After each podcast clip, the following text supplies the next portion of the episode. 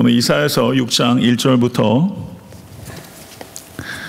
13절의 말씀, 이사에서 6장 1절부터 13절의 말씀 교독하도록 하겠습니다. 이사에서 6장 1절부터 13절의 말씀 제가 먼저 읽겠습니다. 우시아 왕이 죽던 후에 내가 본즉 주께서 높이 들린 보좌에 앉으셨는데 그의 옷자락은 성전에 가득하였고 스랍들이 모시고 섰는데 각기 여섯 날개가 있어 그 둘로는 자기의 얼굴을 가렸고 그 둘로는 자기의 발을 가렸고 그 둘로는 날며 서로 불러 이르되 거룩하다 거룩하다 거룩하다. 만군의 여호와여 그의 영광이 온 땅에 충만하도다 하더라. 이같이 화답하는 자의 소리로 말미암아 문지방의 터가 요동하며 성전의 연기가 충만한지라 그때 내가 말하되 화로다 나여 망하게 되었도다. 나는 입술이 부정한 사람이요. 나는 입술이 부정한 백성 중에 거주하면서 만군의 여호와이신 왕을 배웠음이로다 하였더라. 그때 그 수랍 중에 하나가 부젓가락으로 재단에서 집은 바 핀 숯을 손에 가지고 내게로 날아와서 그것을 내 입술에 대며 이르되 보라 이것이 내 입에 닿았으니 내 악이 제하여졌고 내 죄가 사하여졌느니라 하더라 내가 또 주의 목소리를 들으니 주께서 이르시되 내가 누구를 보내며 누가 우리를 위하여 갈고 하시니 그때 내가 이르되 내가 여기 있나이다 나를 보내소서 하였더니 여호와께서 이르시되 가서 이 백성에게 이르기를 너희가 듣기는 들어도 깨닫지 못할 것이요 보기는 보아도 알지 못하리라 하여 이 백성의 마음을 둔하게 하며 그들의 귀가 막히고 그들의 눈이 감기게 하라. 염려하건대 그들이 눈으로 보고 귀로 듣고 마음으로 깨닫고 다시 돌아와 고침을 받을까 하노라 하시기로. 내가 이르되 주여 어느 때까지니까 하였더니 주께서 대답하시되 성읍들은 황폐하여 주민이 없으며 가옥들에는 사람이 없고 이 토지는 황폐하게 되며 여호와께서 사람들을 멀리 옮기셔서 이 땅 가운데 황폐한 곳이 많을 때까지니라. 다 읽겠습니다. 그 중에 10분의 1이 아직 남아 있을지라도 이것도 황폐하게 될 것이나 밤나무와 상수리 나무가 배임을 당하여도 그루터기는 남아 있는 것 같이 거룩한 씨가 그 땅의 그루터기니라 하시더라. 아멘. 하나님의 말씀입니다. 네, 오늘 본 말씀 이사에서 6장 1절에서 13절의 말씀은 하나님께서 이사야를 부르신 소명에 관한 이야기입니다. 그런데 왜 이 이야기를 이사야는 1장에 배치하지 않고 6장에 배치한 것일까요? 이사야가 이것을 시간 순서에 따라서 배치했으면 이 이야기는 1장으로 가야 합니다. 그런데 이사야는 여기에서 시간 순서대로 하지 않고 신학적 의도를 가지고 이 소명 사건을 6장에 배치하고 있는 것입니다. 그렇다면 이사야의 의도는 무엇일까요? 그것은 이사야는 자신을 하나님께서 불러주신 소명 사건을 하나의 타입, 모형으로 제시하고자 한 것입니다. 입술이 부정한 자신이 정화의 과정을 통해서 이스라엘에게 하나님의 메시지를 선포할 수 있었던 것처럼 죄악에 물든 이스라엘도 정화의 과정을 거쳐서 세상에 하나님의 메시지를 선포하는 일에 쓰임 받게 될 것이다. 이와 같이 자신과 이스라엘을 같은 선상에 놓고서 하나의 모형으로서 자기의 소명 사건을 제시하고자 이 사건을 6장에 배치했다. 이렇게 이해할 수 있을 것입니다. 중세 토마스 아퀴나스라는 대표적인 신학자이자 스콜라 철학자가 있습니다. 이 사람이 끊임없이 열정적으로 1273년도에 신학 대전이라는 명절을 기록하게 되는데 이 토마스 아퀴나스가 속죄에 관한 부분을 저술하던 중에 갑자기 절필을 선언해 버렸습니다. 그러자 토마스 아퀴나스의 비서였던 레지날드라는 사람이 당황해서 토마스 아퀴나스에게 아니 절필을 선언하시다니요 왜 그렇게 하셨습니까? 그랬더니 이 토마스 아퀴나스가 이렇게 이야기를 했다는 것입니다. 레지날드 난 더 이상 쓸 수 없다네. 내가 본 것에 비하면 내가 쓴 것들은 모두 지푸라기에 지나지 않기 때문이네. 이렇게 표현했다는 거예요.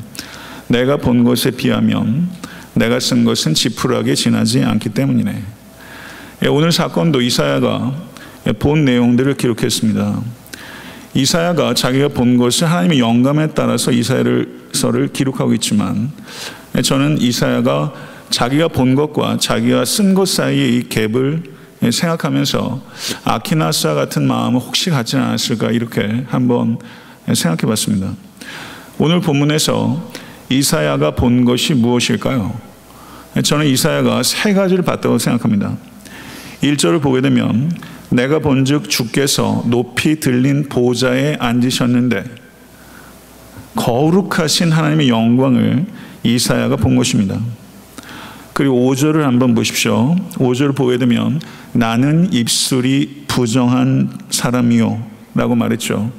여기에서 이사야가 본 것은 자기 자신을 본 것입니다. 그리고 8절을 보게 되면 내가 여기 있나이다. 나를 보내소서 라고 이야기를 했어요. 여기에서도 이사야가 본 게 있어요. 뭘 봤을까요? 자기 소명을 본 거예요. 이사야는 하나님의 영광을 받고 그 하나님의 영광의 광채를 통해서 자기 자신을 받고 그리고 그것은 자기의 소명을 보는 것으로 반드시 연결되는 거예요. 이 세 가지가 분리될 수가 있겠습니까? 하나님의 영광을 보는 것과 그 영광 안에서 내 죄를 보는 것과 그리고 하나님의 그 한계가 없는 역사하심을 통해서 내 소명을 보는 것, 이 세 가지 밀접하게 반드시 연관되는 것이죠. 그래서 저는 오늘 이사야서의 이 6장에 이사야가 본세 가지 것들을 보면서 여러분과 저의 영안도 열려서 하나님의 영광과 내 모습과 그리고 우리가 앞으로 살아갈 때 우리의 삶의 소명들을 발견하는 이 엄청난 축복이 여러분과 저에게 임할 수 있게 간절히 소원합니다. 이사야가 환상을 본 때가 언제냐면요. 우시아 왕이 죽던 해라고 기록하고 있습니다. 이때가 주전 대략적으로 740년이에요. 우시아는 남유다에서 가장 오랫동안 다스렸던 왕입니다. 이 우시아의 또 다른 이름이 있어요. 아사랴입니다. 세상적인 관점에서 보면 이 우시아는 치세를 열었던 사람이에요. 가장 강력한 왕이었습니다. 그런데 이 우시아에 대한 기록은 성경에 굉장히 빈약해요. 열왕기하 15장 5절을 보게 되면 이렇게 우시아에 대해서 기록하고 있습니다. 여호와께서 왕을 치셨으므로 그가 죽는 날까지 나병 환자가 되어 별궁에 거하고 왕자 요담이 왕궁을 다스리며 그 땅의 백성을 치리하였더라. 이렇게 말하고 있어요.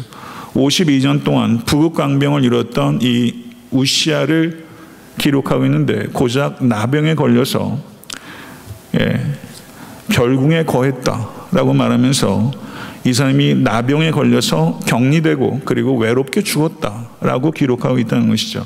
굉장히 당혹스러운 기록입니다. 세상에 평가하는 것과 하나님을 평가하는 것이 이렇게 다를 수 있다는 거죠. 그러면 이와 같이 우시아가 죽던 해라는 말을 지금 이사야가 이야기를 하고 있는데 이것은 하나의 상징입니다. 이스라엘이 하나님 앞에 범죄하고 그리고 하나님의 심판을 기다리고 있는 상황이 우시아 왕이 부국 강병했지만 저가 나병에 걸려서 격리되고 죽어가는 것처럼 이스라엘의 영적인 그리고 총체적인 상황과 나병에 걸려서 격리돼서 죽어버린 이 우시아 같다는 겁니다.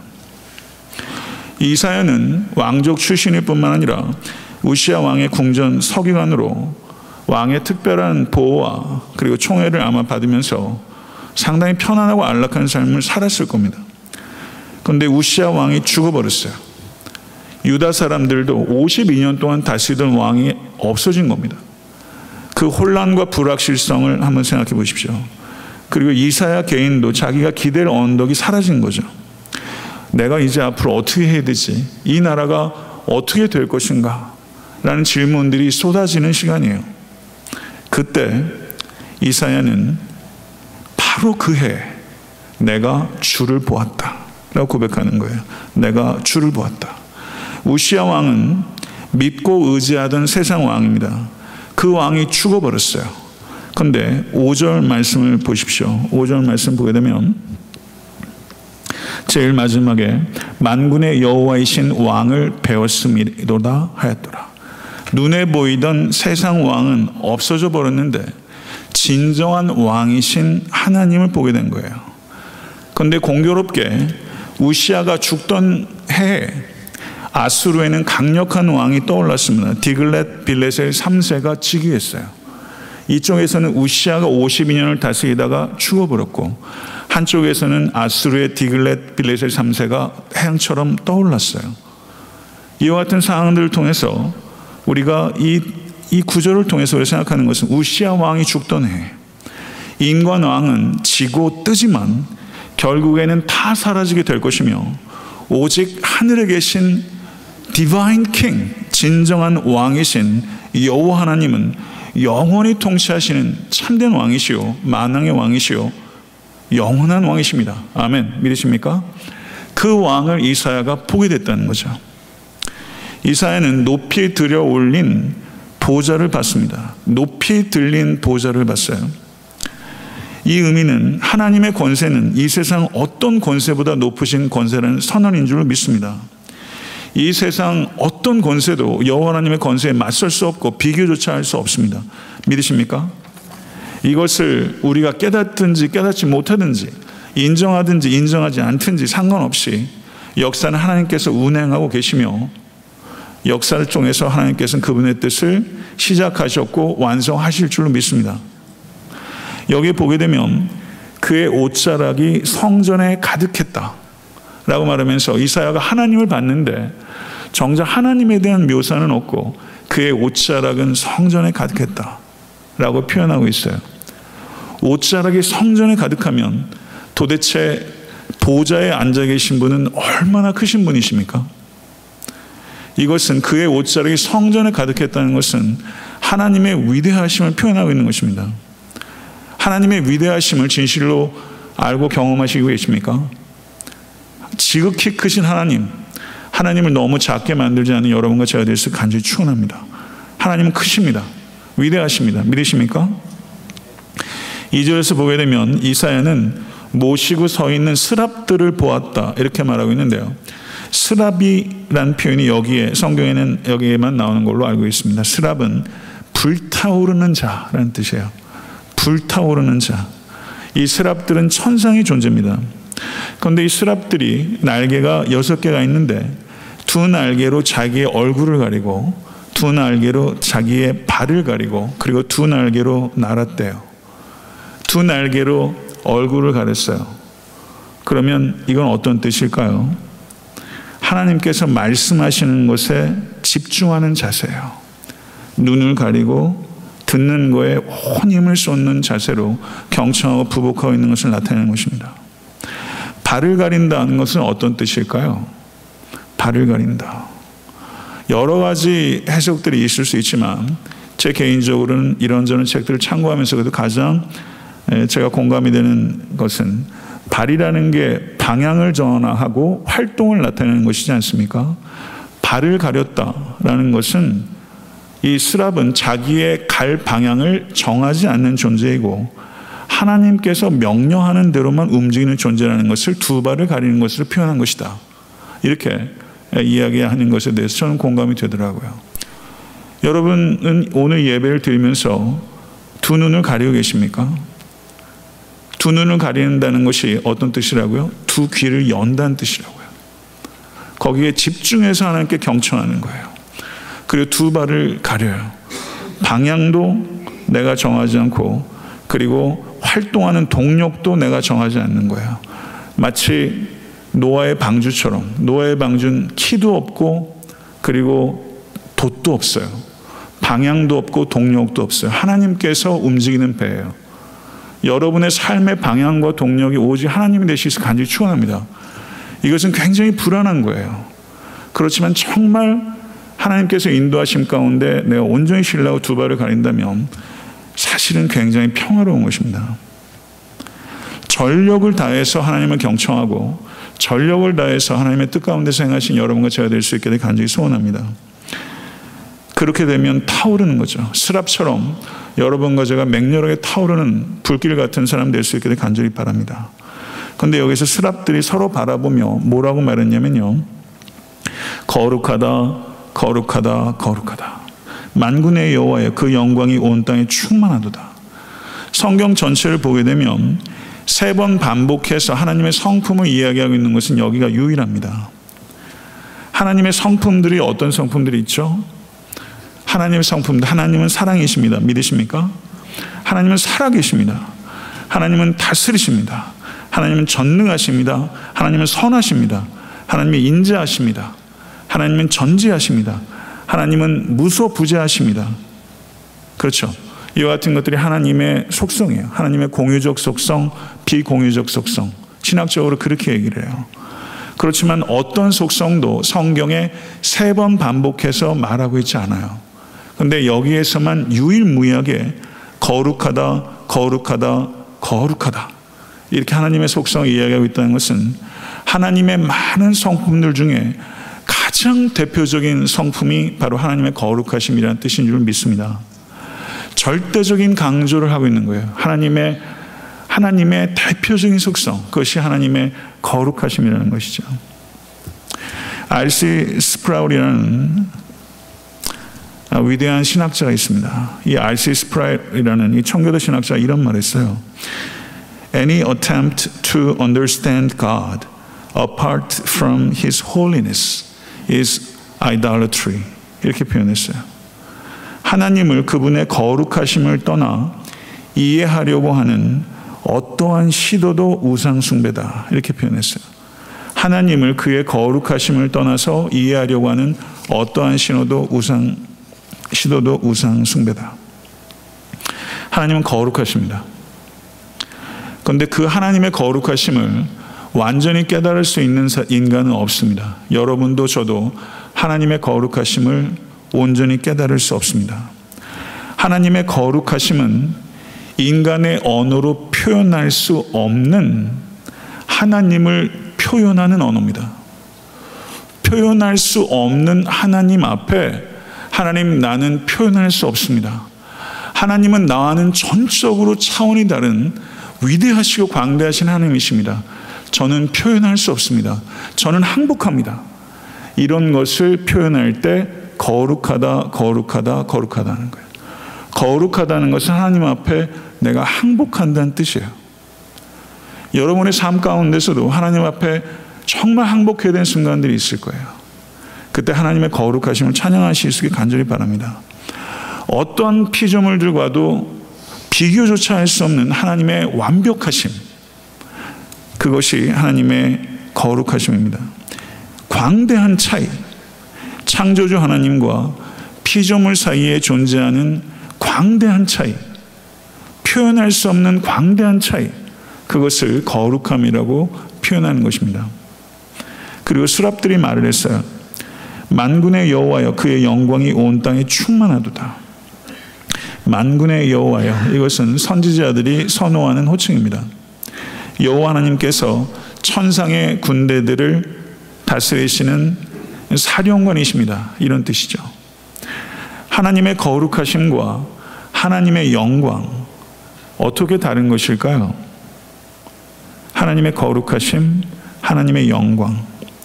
하나님의 거룩하심이 다른 피조물들과 비교할 수 없는 광대한 차이. 완벽함이라면 하나님의 영광은 그 거룩함이 공적으로 나타나는 것, 그것을 하나님의 영광으로 표현합니다. 하나님의 다른 피조물과 비교할 수 없는 그 광대한 차이가 공적으로 나타나는 것, 그것을 영광이라고 말해요. 레위기서 10장 3절을 보게 되면 모세가 아론에게 이르되 이는 여호와의 말씀이라 이르시기를 나는 나를 가까이 하는 자 중에 내가 거룩하다 함을 얻겠고 온 백성 앞에 내가 영광을 얻으리라 하셨느니라. 하나님의 영광은 숨겨졌던 하나님의 거룩이 나타나는 것. 숨겨졌던 하나님의 거룩이 나타나는 것. 그것을 하나님의 영광으로 말하는 것입니다. 케르케고라는 철학자가 있어요. 이 케르케고가 이런 말을 했습니다.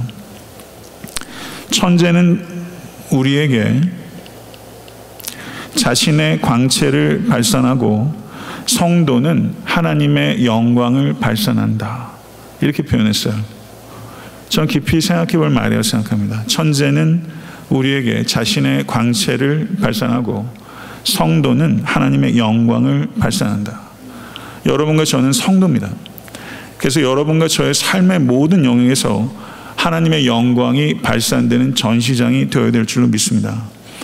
여러분과 제가 진실로 구해야 되는 것은 그렇기 때문에 승리가 아니라 영광입니다. 우리가 정말 강구해야 되는 것은 사실은 승리가 아니에요. 승리는 이미 우리에게 주어진 줄로 믿습니다. 예수께서 십자와 부활을 통해서 죄와 사망으로부터 승리를 쟁취하셨어요. 우리가 정말 구해야 되는 것은 엄밀하게 따지면 승리가 아니라 영광입니다. 하나님께서 언제 영광 받으십니까? 우리의 삶의 모든 자리에서 영광 받으시기를 원하십니다. 그런데 우리의 성공을 통해서 하나님께서 영광 받으시는 것이 아니라 그것이 성공이 됐든 실패가 됐든 건강이 됐든 질병이 됐든 그것이 어떠한 삶의 형편이든지 오직 하나님 한 분만으로 만족할 때 하나님께서 영광 받으십니다. 믿으십니까? 이것을 진실로 믿으신 여러분과 제가 대해서 간절히 축원합니다. 하나님께서 내 삶의 형편이 어떠하든지 여러분과 제가 하나님 한 분만으로 만족할 때 하나님께서 영광 받으세요. 스랍들이 거룩하다, 거룩하다, 거룩하다 외침을 세 번 했는데 이사야서가 하나님과 자기 자신 사이에 그 광대한 차이를 본 거예요. 그래서 이사야가 이렇게 고백합니다. 그때 그 광대한 차이를 봤을 때 내가 말하되 화로다 나여 망하게 되었도다. 나는 입술이 부정한 사람이요 나는 입술이 부정한 백성 중에 거주하면서 만군의 여호와이신 왕을 배웠음이로다라고 탄식하고 있습니다. 거룩하신 하나님의 영광의 임재를 경험할 때 우리는 나 자신을 만나게 되는 것입니다. 사랑하는 성도 여러분, 성도님들께서는 자기 자신을 진실로 발견하셨습니까? 내가 누군지 정말 아십니까? 나를 발견하셨어요? 어떻게 해야 나를 찾습니까? 존 켈빈은 이런 말을 했습니다. Without knowledge of God, 하나님에 대한 지식이 없으면 there is no knowledge of self. 나 자신에 대해서 지식을 가질 수 없습니다. 이렇게 표현했습니다. 이건 정확하게 진술한 거예요. 우리가 하나님을 아는 지식이 없으면 자기 자신에 대해서 알 수 없습니다. 하나님이 없는 사람은 자신이 없는 사람이고 하나님을 만나지 못한 사람은 참 자신과 만나지 못한 사람입니다. 믿으십니까? 인간이 하나님의 존재를 부인하면 그 사람은 인간이 아니라 비인간이 되는 것이고 인간이 하나님의 말씀에 순종할 때 그 인간이 참된 인간이 되는 줄 믿습니다. 이것이 인간론이에요. 철학에서 얘기하는 인간론은 공허한 것입니다. 하나님이 없는 인간은 비인간이고 하나님을 만나지 못한 인간은 자기 자신과 만날 수가 없습니다.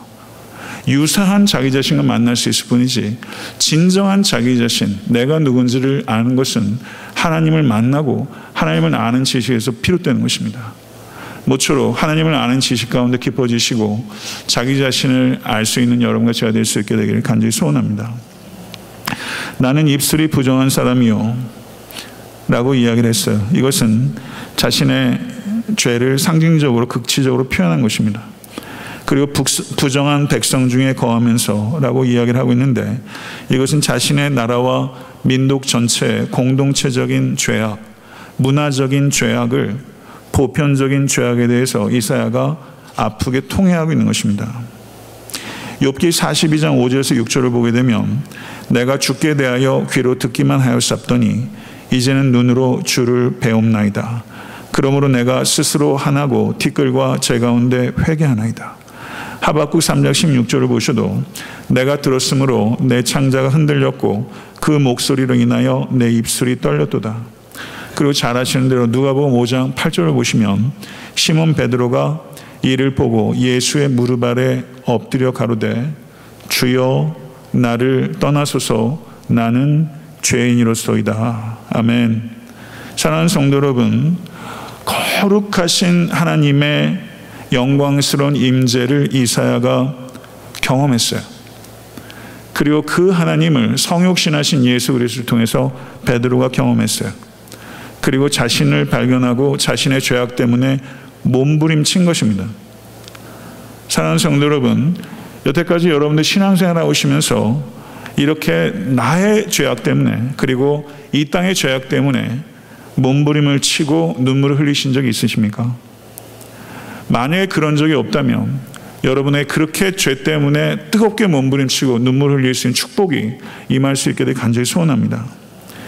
이사야가 회개할 때 스랍이 단에서 취한 핀 숯을 가져다가 이사야의 입술에 가져다 댔습니다. 입술이 어떤 기관입니까? 가장 예민하고 약한 부분입니다. 거기에 핀 숯이 닿았을 때 그 고통은 상상할 수 없을 만한 날카로운 고통이 전달되는 것이죠. 구원의 과정 가운데는 이와 같은 고통이 있어요. 씨름이 있어요. 몸부림이 있는 것입니다. 천로역정을 쓴 존 번연 목사님은 자신의 죄악 때문에 몸부림을 치면서 19, 18개월을 몸부림을 쳤다. 이렇게 고백하고 있습니다.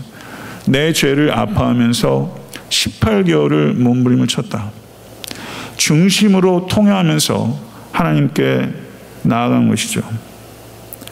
여러분과 저에게 이와 같은 몸부림이 있습니까? 진실로 18개월이 아니라 단 18주라도 아니 18시간이라도 아니 1시간 8분이라도 내가 정말 중심으로 내 죄를 발견하고 그 죄에 대해서 아파하는 것들이 여러분과 저에게 있습니까? 저는 참 안 보인다고 생각합니다. 정말 회개를 통해서 죄를 떠나는 것이 최고의 축복인 줄 믿습니다.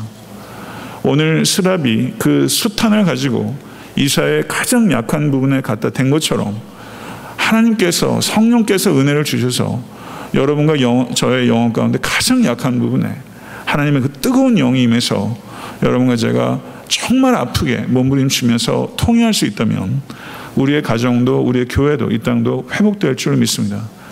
회개가 곧 회복으로 이어지는 것입니다. 정말 하나님께서 회개의 영을 우리 가운데 부어주시기를 기도하고 또 기도하지 않을 수 없습니다. 여기에서 이핀 숯이 무엇을 상징하는가? 이것은 예수 그리스도의 보혈을 상징하는 것입니다. 핀 숯을 통해서 죄가 사해진 것처럼 오직 예수 그리스도의 보혈은 피로 말미암아 우리의 악이 사해지고 죄가 사해진 줄 믿습니다. 이때 또 이사야가 주의 음성을 들었어요. 내가 누구를 보내며 누가 우리를 위하여 갈고 그때 이사야가 망설이지 않고 대답합니다. 주여 내가 여기 있나이다. 나를 보내소서. 이렇게 자원했어요. 성도 여러분, 여기서 우리는 깊이 생각해야 됩니다. 하나님과 나 사이에 넘을 수 없는 한계가 있다는 것을 처절할 정도로 이사야가 깨달았어요. 그런데 하나님께서 저를 깨끗해 하시는 한계가 없는 은혜를 이사야에게 베풀어 주셨습니다. 도저히 넘을 수 없는 한계를 이사야가 이해했는데 하나님께서 한계가 없는 은혜를 이사야에게 베풀어 주셨어요. 이 하나님께서 한계가 없는 은혜를 나에게 베풀어 주셨다는 것을 진실로 깨닫는 성도의 자연스러운 반응, 불가, 불가분한 반응은 무엇이냐면요.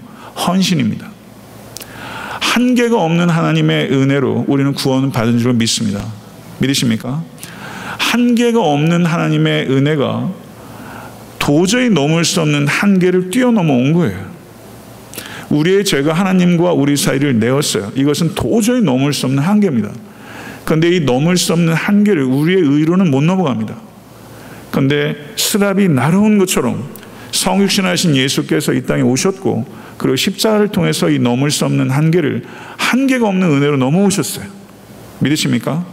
이 한계가 없는 은혜가 나에게 차고 넘쳤다는 것을 진실로 깨달은 성도는 내가 여기 있나이다 나를 보내소서 라고 말할 수밖에 없다는 거죠. 이게 자연스러운 반응이고 불가분한 반응이라는 것을 성경 우리에게 이야기하고 있는 것이죠. 사랑하는 성도 여러분, 여러분과 저도 은혜로 구원받은 사람입니다. 이 은혜로 구원받은 성도는 반드시 은혜로 거룩하게 되며 은혜로 소명을 받게 되고 그리고 은혜로 소명을 감당하게 되는 줄 믿습니다. 믿으십니까? 은혜가 모든 것입니다. 은혜가 구원을 주고 은혜가 거룩하게 하며 은혜가 소명을 주고 은혜가 소명을 감당할 수 있는 능력입니다. 오직 하나님의 은혜입니다. 9절과 10절의 말씀 한번 보세요. 같이 읽겠습니다. 여호와께서 이르시되 가서 이 백성에게 이르기를 너희가 듣기는 들어도 깨닫지 못할 것이요 보기는 보아도 알지 못하리라 하여 이 백성의 마음을 둔하게 하며 그들의 귀가 막히고 그들의 눈이 감기게 하라 염려하건대 그들이 눈으로 보고 귀로 듣고 마음으로 깨닫고 다시 돌아와 고침을 받을까 하노라 이게 도대체 무슨 말씀이죠? 신약 성경에 가장 많이 인용되고 있는 구약 말씀이 바로 이 말씀이에요. 공간복음서를 보세요. 이 말씀이 가장 많이 인용되고 있어요. 그러면 이스라엘의 하나님 여호와께서 이스라엘이 치유되는 것을 원하지 않으신 것입니까? 그렇지 않죠. 1장에서 5장만을 봐도 하나님께서 이스라엘 치유를 원하셨고 이스라엘이 치유될 것이라고 약속하셨어요. 그런데 이것을 보면 문자적으로는 하나님께서 마치 이스라엘 치유를 원하지 않는 것처럼 말씀하셨어요. 하나님께서 이스라엘 백성이 문자적으로 정말 마음이 둔해지고 귀가 막히고 눈이 감기는 것을 원하셨다면 하나님께서 예언자인 이사야를 부르시고 보내시지 않으셨을 겁니다. 하나님은 이 예언자를 통해서 이스라엘이 깨닫고 돌이키기를 원하십니다. 그런데 하나님께서는 이사야에게 역설적인 위임을 주셨어요. 그리고 여기에서 말하는 것은 하나님께서 예언자를 보낸 목적이 아니라 예언자가 보내졌음에도 불구하고 그 결과가 어떠할 것인지를 이야기하는 거예요. 목적이 아니라 그 결과를 나타내는 것입니다. 이사야는 결과적으로 이스라엘 백성들이 하나님으로부터 더 멀어지게 하는 메시지로 부르심을 받은 것입니다. 하나님으로부터 더 멀어지도록 하는 메시지로 부르심을 받은 거예요. 그런데 당대에 활동하고 있었던 거짓 선지자들은 피상적인 치유를 선포했습니다. 피상적인 치유를 선포하면서 수많은 추종자들이 모였어요. 그러나 피상적인 치유는 결국은 개인에게도 나라와 민족에게도 해악밖에는 당하지 않는 것입니다. 그렇지만 이사야는 거절당할 수밖에 없는 메시지. 그렇지만 거절당할 수밖에 없는 메시지는 본질적으로 치유의 메시지였던 것입니다. 그것이 본질적인 치유의 메시지이기 때문에 지금 당장 거절당할 수밖에 없지만 그와 같은 메시지로 이사야가 부르심을 받았다는 것입니다. 이 메시지에 거의 대부분의 사람들은 떠날 것입니다. 그렇지만 소수의 사람들은 반응하고 돌이키게 될 것입니다. 그리고 이스라엘 백성들을 치유할 수 있는 유일한 희망은 이스라엘의 패망을 통해서 주어지는 것입니다. 모든 것을 잃게 될 것입니다. 그렇지만 그때 이스라엘에게 신락 같은 희망이 생길 것이다. 라고 하나님께서는 이스라, 이사에게 말씀하신 것입니다. 여기서 여러분과 저는 중요한 부분을 생각해야 됩니다. 다시 한번 말씀드리거니와 신약 성경에서 가장 많이 인용되고 있는 말씀이 이사에서 6장 9절에서 10절입니다. 사도들이 이 말씀을 가장 많이 인용하면서 이사의 소명 기사를 통해서 사도들은 자신들의 부르심을 이해할 수 있었을 것입니다. 예수 그리스도를 전하면 전할수록 많은 사람들이 떠납니다. 회개를 강하게 요청하면 요청할수록 더 완강하게 귀를 막고 듣지 않습니다. 이사야가 받았던 이 메시지는 바로 사도들이 받았던 메시지고 어쩌면 여러분과 제가 이 시대에서 감당해야 되는 메시지인지도 모르겠습니다. 제가 만약에 강단에서 죄를 그냥 빨간 약 바르는 것처럼 죄에 대해서 피상적으로만 말하고 여러분의 폐부를 찌르면서 제 폐부를 깊이 들여다보고 회개를 촉구한다면 아마 여러분도 귀를 막으실 거예요. 거절할 거라고 생각합니다. 제 지난 10년간의 9년 몇 개월간의 목회 경험을 봐도 그 경험과 무관하지 않아요. 복음 전도자들인 여러분들께서 죄에 대해서 얘기하고 예수 그리스도께서 유일한 생명의 길이라는 것을 명확하게 이야기하면 할수록 여러분들은 아마 이 경험들을 하게 될 것입니다. 그렇지만 이와 같은 말씀을 통해서 우리는 낙심하지 않습니다. 하나님께서 그와 같이 될 것이라고 말씀하셨기 때문입니다. 역설적인 메시지로 부르심을 받았어요. 이것이 메시지의 성격입니다. 우리는 양심을 달래는 강단을 기대하면 안 됩니다. 양심을 깨우는 강단을 기대하신 여러분과 제가 되서 간절히 바랍니다.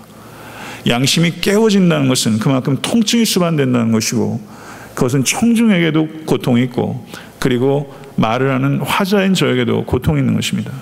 그렇지만 양심이 깨어나는 축복이 저는 이 강단과 교육 가운데 있게 간절히 바랍니다. 그때 이사야가 뭐라고 말해요? 주여 어느 때까지니까? 이렇게 물었어요. 이 마음을 우리가 좀 이해해야 될 필요가 있다고 봅니다. 그때 하나님께서 11절 하반절 이하 이렇게 말씀하셨어요. 주께서 대답하시되 성읍들은 황폐하여 주민이 없으며 가옥들에는 사람이 없고 이 토지는 황폐하게 되며 여호와께서 사람들을 멀리 옮기셔서 이 땅 가운데 황폐한 곳이 많을 때까지니라. 그 중에 10분의 1이 아직 남아 있을지라도 이것도 황폐하게 될 것이라. 밤마다 상수리 나무가 배임을 당해도 그 그루터기는 남아 있는 것 같이 거룩한 씨가 그 땅의 그루터기니라. 이렇게 말씀하셨습니다. 하나님의 무서운 심판에 대해서 이야기를 했어요. 그 심판이 지나가야 할 것이다. 이렇게 말씀하셨습니다. 그런데 그 심판이 지나간 후에 거기에 그루터기가 있을 것이다. 라고 말씀하셨습니다. 이스라엘의 회복은 이스라엘의 멸망을 통해서 온다는 거예요. 그러나 그것이 지나간 뒤에 거기에 그루터기가 있을 것이다. 그리고 거룩한 씨에 대해서 말씀하셨습니다. 거룩한 씨가 그 땅의 그루터기니라. 여기서 이 거룩한 씨는 남겨진 자를 가리키는 것이고 그리고 이 거룩한 씨는 바로 이 자리에 계신 여러분과 저가 바로 이사야가 내다본 하나님께서 계시하신 거룩한 시인 줄 믿습니다. 저를 한 따라해 보시죠. 나는 그루터기 거룩한 시다. 나는 거룩한 씨앗이다. 라는 의식을 가질 수 있는 여러분과 제가 돼서 간절히 바랍니다. 황폐한 이 땅에서 소망의 거룩한 씨앗으로 여러분과 제가 심겨 있는 것이다. 이것을 믿으실 수 있는 우리 모두에 대해서 간절히 축원합니다. 말씀을 맺겠습니다. 하나님의 영광을 구하십시오. 하나님의 영광을 볼 때 자기 모습도 자기 소명도 볼 수 있습니다. 우시아도 갔고 디글랏 빌렛의 3세도 갔어요. 이 땅에 어떠한 권력도 갑니다. 그러나 만군의 하나님 여호와는 만왕의 왕이시요 참된 왕이시요 영원토록 통치하시는 왕이신 줄 믿습니다. 창조주 하나님과 여러분과 저와는 거대한 차이가 있습니다. 이 거대한 차이 앞에 그 차이를 여러분과 제가 볼 수 있게 되기를 바랍니다.